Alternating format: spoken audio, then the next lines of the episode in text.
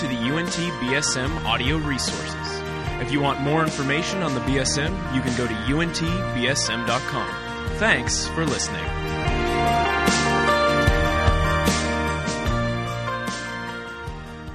And y'all take a seat.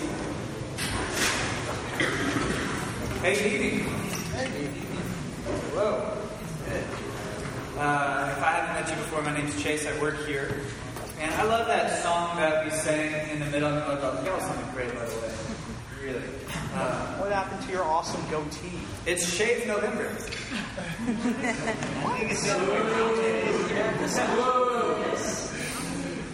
But I love that song that we sang, the second one, uh, God of Ages Past.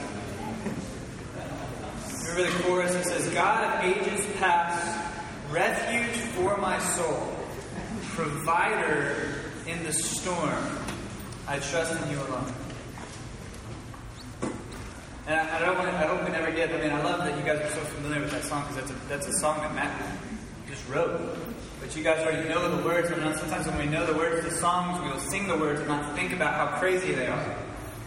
But we just sang a song about God being the provider in a storm when things are going bad. We trust in God alone.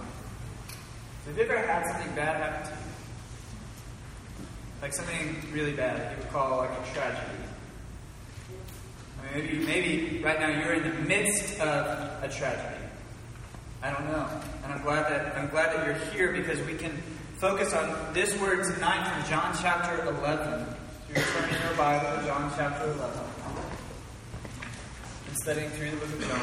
It's on page 523 in these white Bibles. If you don't have one, uh, find one of those. And, and if you don't own a Bible at all, take that one. It was like two dollars. Seriously, it's yours. We want you to have God's word in your hand. That's our gift. We're very generous. Uh, but if you don't know how to read a Bible, the chapters are the big numbers in there, and we're in chapter 11. We're going to read the majority of this chapter, okay? Uh, but this story, John chapter 11, is a story of a family in the midst of a tragedy. This is the story of Lazarus, if you're familiar with that story. And we're going to pick up right verse 1. Look what it says. It says, Now a certain man was ill, Lazarus of Bethany. He's sick. He's very sick. He was of Bethany, the village of Mary and her sister Martha. It was Mary who anointed the Lord with ointment and wiped his feet with her hair, whose brother Lazarus was ill.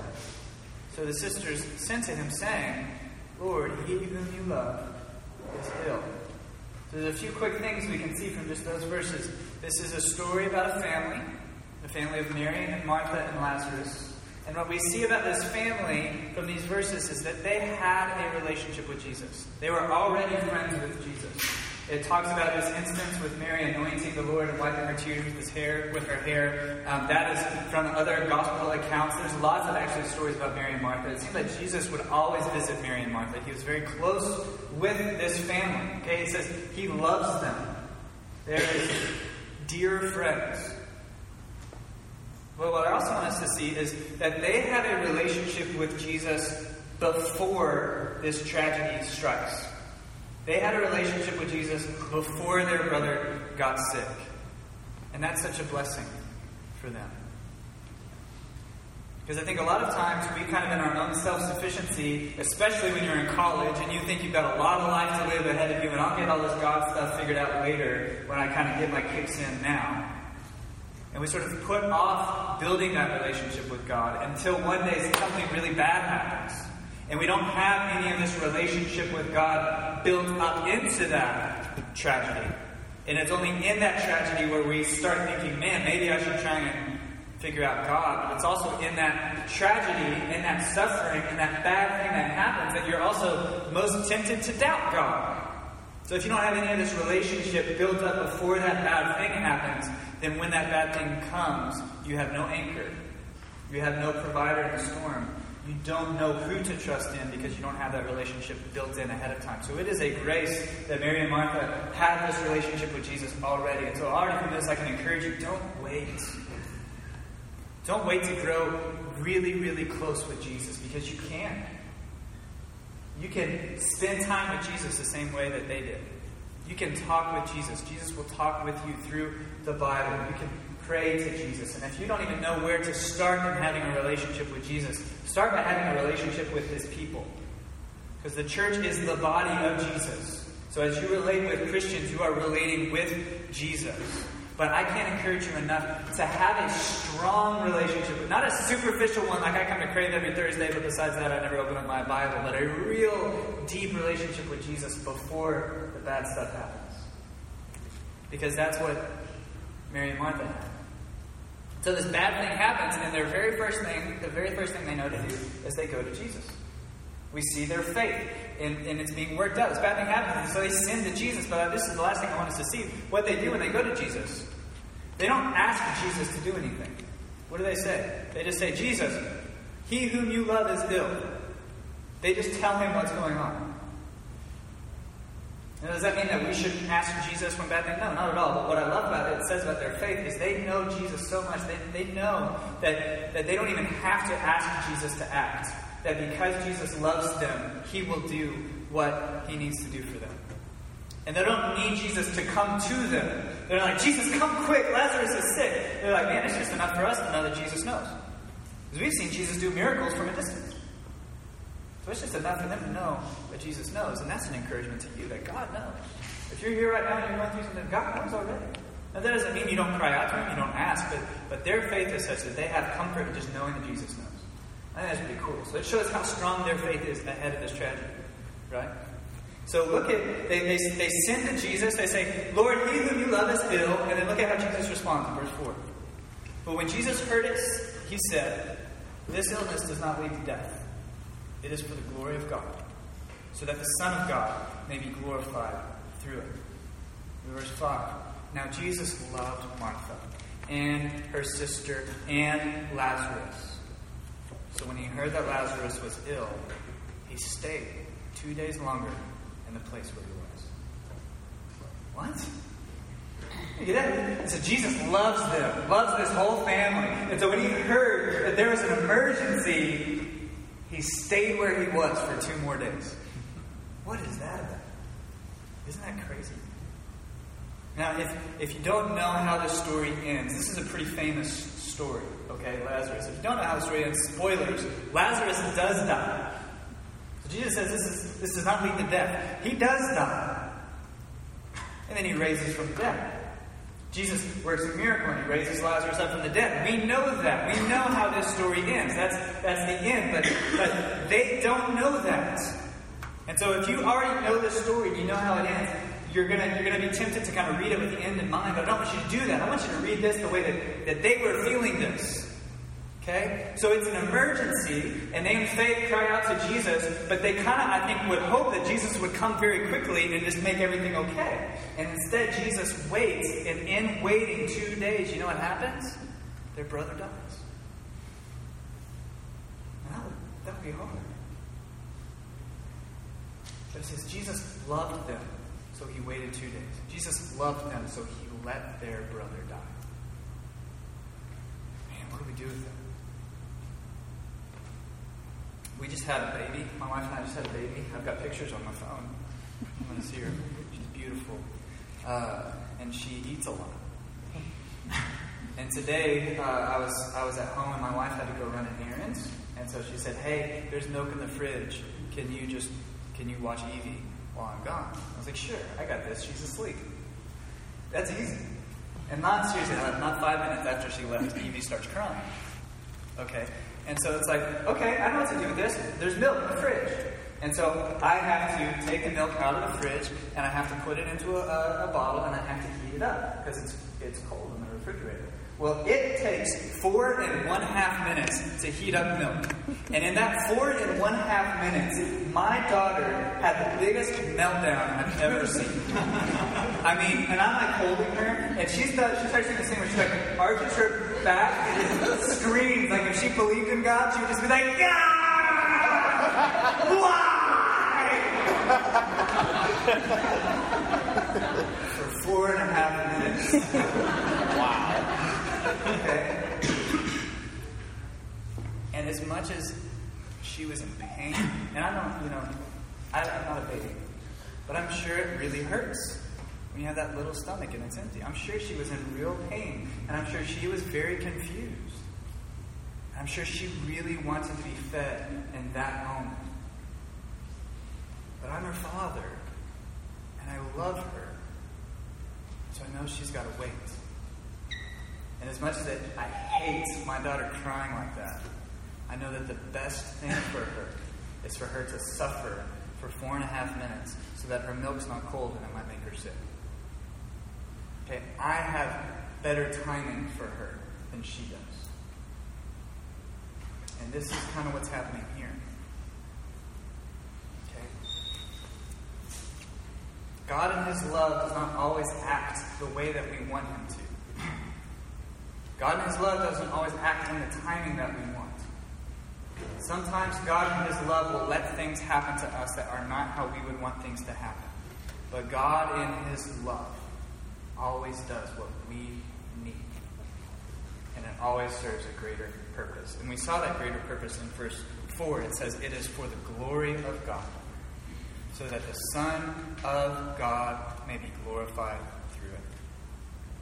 And what that means is that this event that is going to happen, Jesus delaying, Lazarus dying, is all a circumstance that God has appointed so that this family would know better what God is like, that they would see his glory, that they would know better who Jesus is in his fullness, that they would have even more faith because they have seen Jesus and all his glory for who he really is. That is the purpose that is being served by this situation with Lazarus. So skip down to verse 11. Says, After saying these things, he said to them, that is the disciples who he was with waiting for two days, he says to them, Our friend Lazarus has fallen asleep. See, he's aware, he knows what's happening. Our friend Lazarus has fallen asleep, and I go to awaken him. The disciples said to him, Lord, if he's fallen asleep, he will recover. Classic disciples.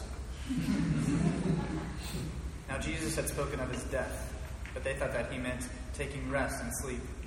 Then Jesus told them plainly, Lazarus has died.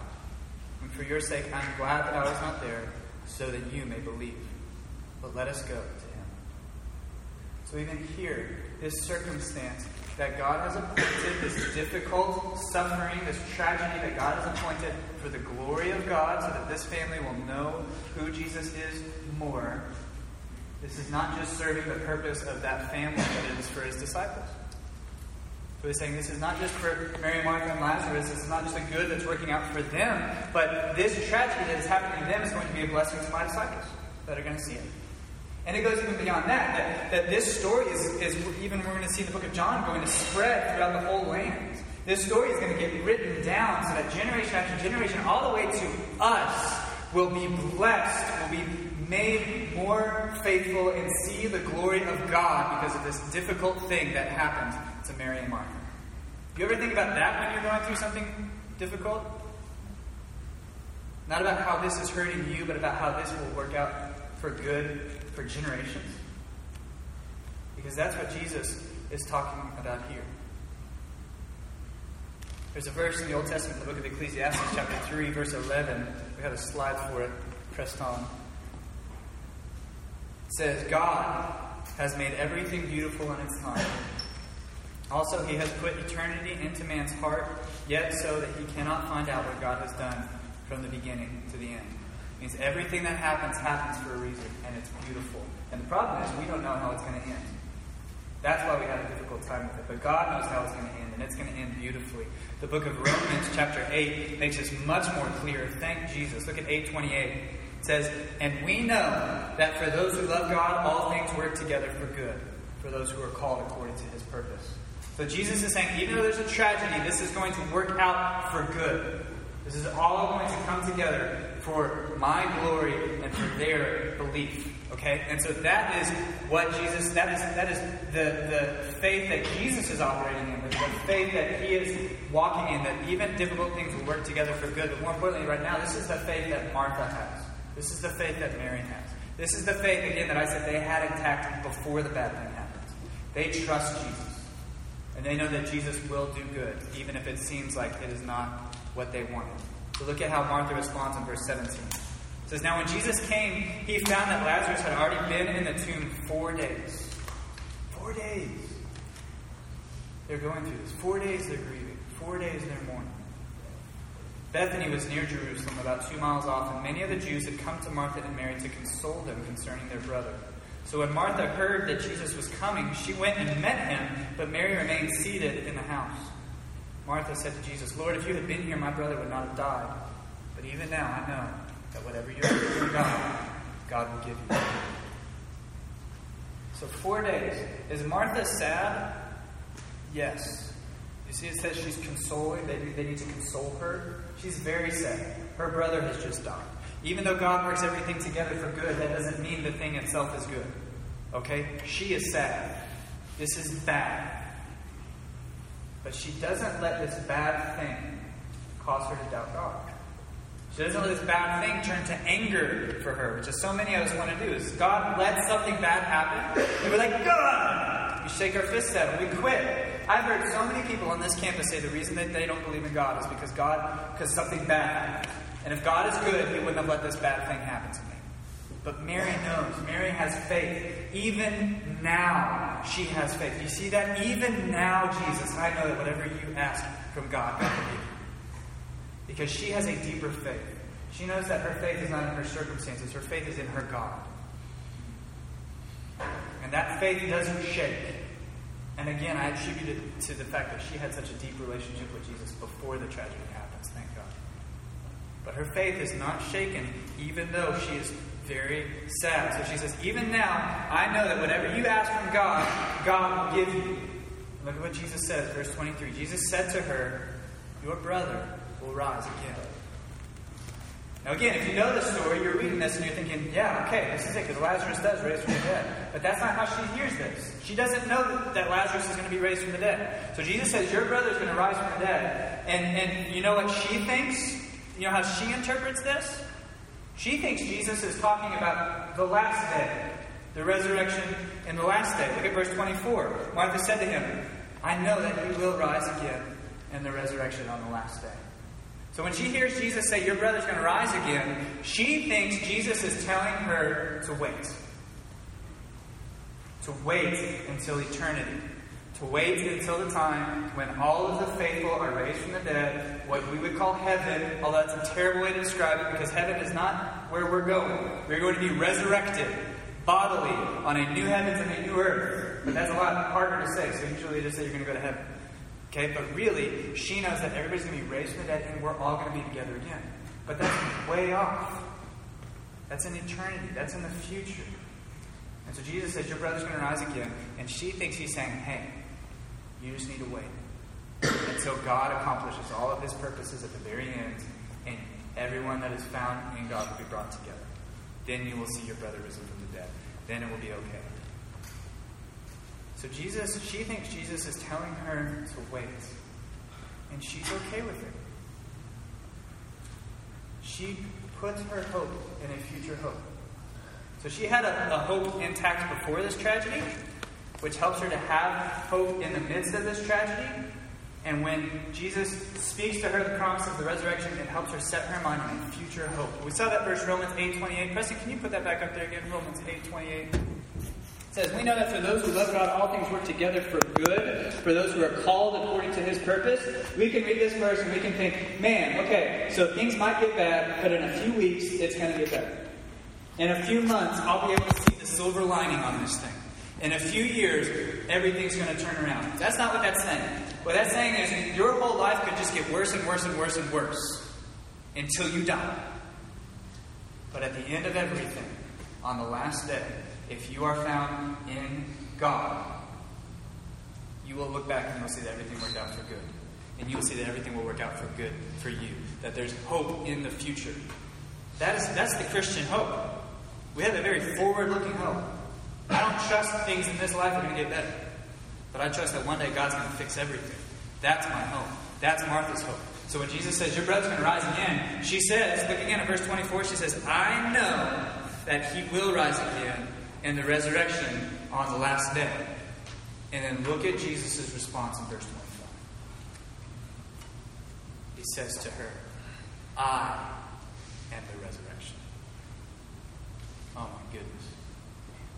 You underline stuff in your Bible, I mean, I think that is the, the most beast thing that he could say in this moment, where she's saying, I know, I get it. He's going to rise again in the resurrection. And he says, I am the resurrection. I am that future hope. I am the hope that you wait for. I am the resurrection. Not only am I the resurrection, I am the life. Whoever believes in me, though he die, yet shall he live. And everyone who lives and believes in me shall never die. So she has rightly put her hope in the future promises of God and the hope of the resurrection. And Jesus is saying, I am all of those promises right here, right now for you. I am the resurrection the life. It says, I'm the light. We saw that in John chapter 1. It says, The light was the life of men. Talking about Jesus, that Jesus in and of himself is life. He created all life. He gives you life. He is the source of life. So he is the power of life. So he says, I am the resurrection. So what does that mean? It means that he is power over death. Death cannot stop Jesus. And being the power over death means that really Jesus is the power over sin. Because sin is the cause of death. Romans 6 23. We have this on the slide. It says, For the wages of sin is death, but the free gift of God is eternal life in Christ Jesus our Lord. The reason people die is because of sin. The reason Lazarus died is because Lazarus was a sinner. Now hear that. Did you remember he said Jesus loved Lazarus? And, and, and so I think that would mean Lazarus was probably a pretty good guy. Okay? If Jesus liked spending a lot of time with him. Lazarus was probably a decent guy. Lazarus was probably following the rules. Lazarus was probably a good person, but Lazarus still died because it doesn't matter how good you are, it doesn't matter how much you think God likes you. That doesn't take away your sin. And the wages of sin is death. What you earn for your sin is death. So for Jesus to say, I am the resurrection, what he's really saying is, I am the power over sin. And the way that he is the resurrection, the way that he deals with this problem of sin, which is the cause of death, is by dying himself. This is the crazy thing. This, this doesn't make any sense. Okay? Jesus, God incarnate, the Word made flesh, Son of God, walking around on the earth, sinless, never sinned. And if the wages of sin is death, and Jesus never sinned, then that means Jesus didn't have to die. But Jesus took your sins off of you and onto himself. And so he was made guilty. He was made to pay the wages of sin.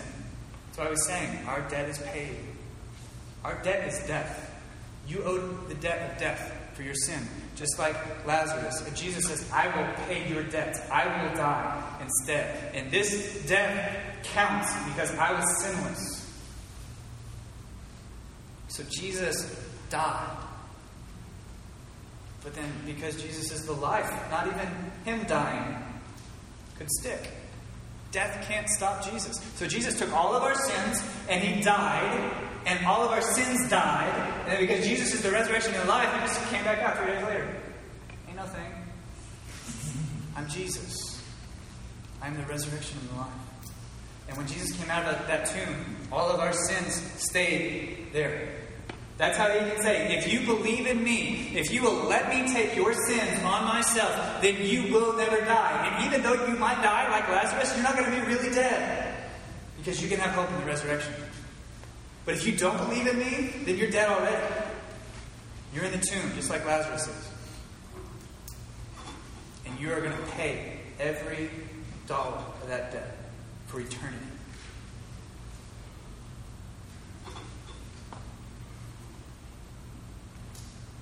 Look at the end of verse 26. He looks at Martha.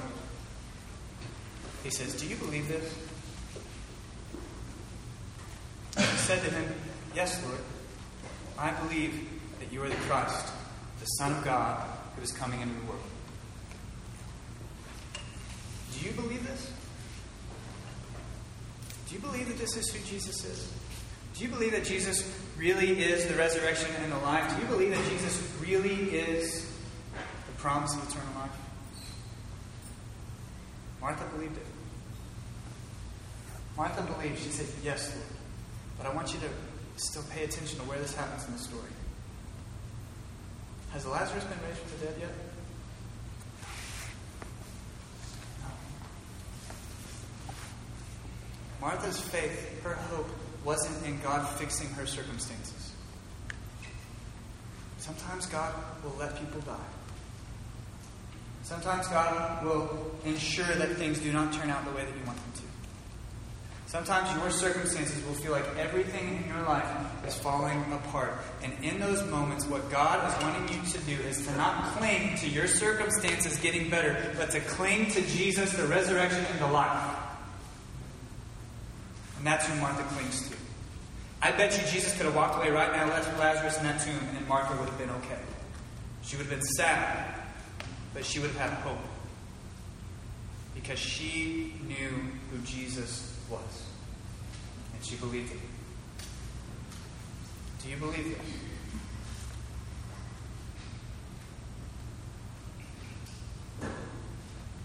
This isn't a story about a family having enough faith, and because of their faith, God worked a miracle. That's not the point of the story. That's just wrong. Doesn't matter how much faith you have, you can't manipulate God into doing things your way. That's not the moral of the story. And this is not a story that is meant to give us hope that if you're going through something difficult, if you give it enough time, it's going to get better in this life. That's not the point of this story. Now, do I believe that Jesus can work miracles even today and fix things that are difficult in your life? Yes. Do I think it's right for you to pray for that? Yes. But is Jesus guaranteed to do that? No. Because God loves us so much that He gives us what we need, not what we want. And that's for His glory, and for a glory that will last for generations beyond your life.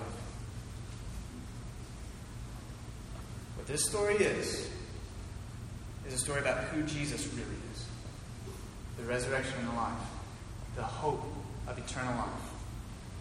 And we need to get that figured out before we even start looking at Jesus raising Lazarus from the dead. Because Jesus raising Lazarus from the dead is nothing more than him proving he is what he said he was. This series we've been going through is going through different I am statements where Jesus says, This is who I am. Well, here he says, I am the resurrection and the life. I have the power over death. He says, If you don't believe me, Lazarus, get up. And what happens? Lazarus gets up. The moral of the story is not, if you have enough faith, God will make your circumstances better. The moral of the story is, Jesus is who he says he is. And there is life found in no one else's name. This really happened. This is true. You can think of yourself, if you are not a Christian, like Lazarus in that tomb. And me saying this to you, me reading these words to you, is the words of Jesus. Are you going to listen to them? Are you going to come up? Are you going to come out? And if you are here and you are in Christ, then I want your hope to be in Jesus, in the resurrection, and in the future promises. We'll, we'll show one more slide. Preston, this is Revelation 21, verse 4. I think it's the last one I gave you. When you guys read through the rest of this, you're going to read through the story of Lazarus being raised from the dead. You'll see that Jesus even cries in the face of death, in the face of suffering. But even Jesus' hope is set on this day, when God will wipe away every tear from their eyes, and death shall be no more. Neither shall there be mourning, nor crying, nor pain any more, for the former things have passed away. We have passed away in Christ's death, and we look to a, look forward to a future hope in the resurrection of Jesus Christ. Put your hope in that resurrection. Grow in the knowledge and the relationship of this Jesus who is your life. And may God keep us in that faith through all of the ups and downs of this crazy world, this broken, fallen, sinful, evil world until that day where this is true. Amen? Amen. Amen. Let's pray. God, thank you for being life in and of itself. Thank you for giving us life. Breath in our lungs, blood in our veins, where we can live out our days in this world. And even though there is so much pain and suffering, there's still so much good for us to enjoy in it. So, God, thank you for that.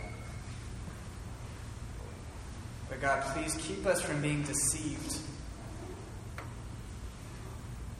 by the good things in this world, by being numbed by all the pleasures that we can have in this life, and to not believing that there is a serious problem that needs to be dealt with in each of our hearts.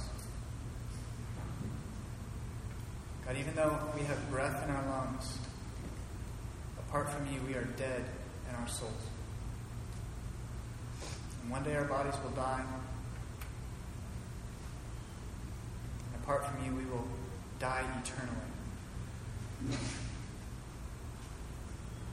God, thank you for sending your Son, the resurrection and the life, to die for us. Life, dying, so that we might have life. God, thank you for that. Please help us to understand that and the faith, the confidence, the hope that that gives us in Jesus. Lord, would you help us encourage one another with that hope?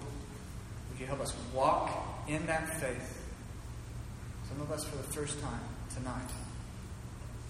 Until that day where you come again and you make all things new. And that day we hope and we long for. Come, Lord Jesus. Until then, we praise your name. Amen.